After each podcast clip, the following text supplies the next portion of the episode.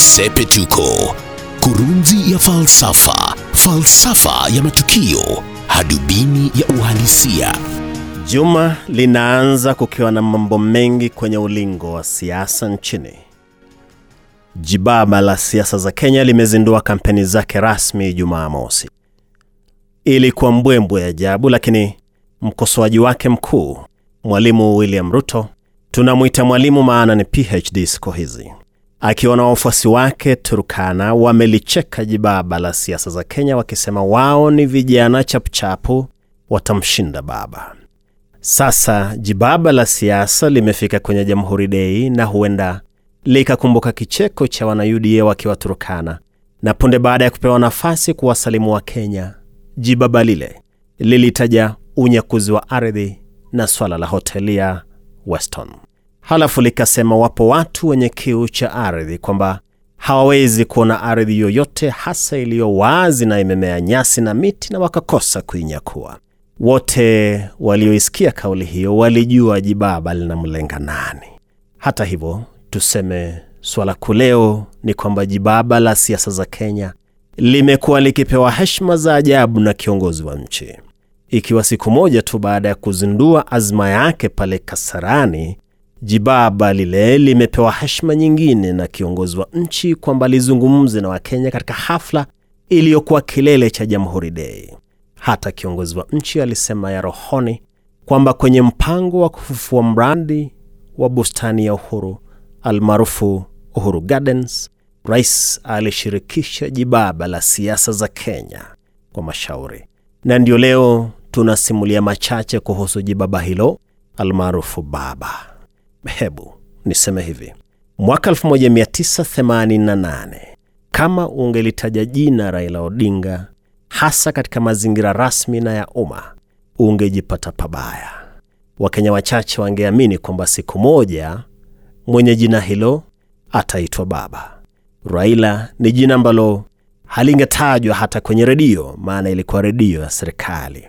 Ni jina lilokuwa miongoni mwa majina ya watu wasiotakikana. Kila Mkenya aliambiwa kwamba Raila alikuwa miongoni mwa watu wasumbufu, watu wanaoitatiza serikali, watu wasiowatakia Wakenya mema. Wakati huo Odinga alikuwa kizuizini, hata haikuwa jela.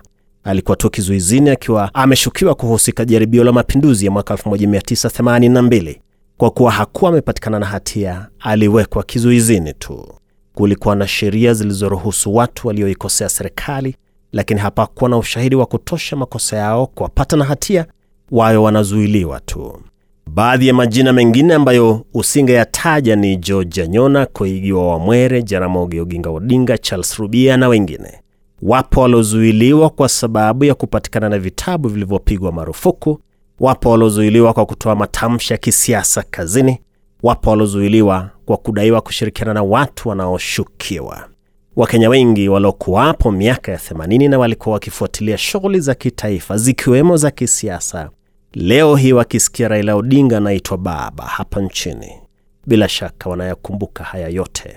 Tumeona tuyakumbuke leo, hasa baada ya hafla ya Azimio la Umoja Kasarani na heshima ambazo kiongozi wa nchi amekuwa akizitoa kwa jibaba hilo la siasa za Kenya. Tunakumbuka haya kwa sababu yanaonyesha kwamba jamii imebadilika, hali ya maisha imebadilika. Watu waliokuwa awali adui wa kisiasa leo hii wanaweza kuwa marafiki, na kwamba jamaa ambaye awali alifikirika na kudaiwa kuwa msumbufu sasa naweza kuitwa baba.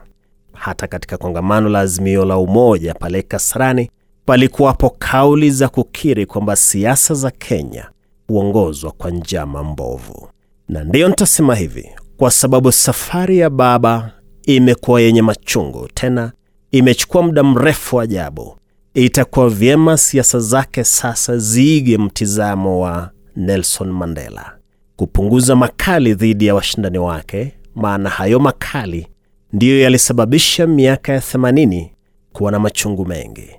Kwa kuwa jibaba la siasa za Kenya limeamua kushirikiana na wapinzani awali, basi siasa zake ziendeshwe kwa hiyo heshima ikiwa njia ya kuingiza utu uzima kwenye siasa za Kenya.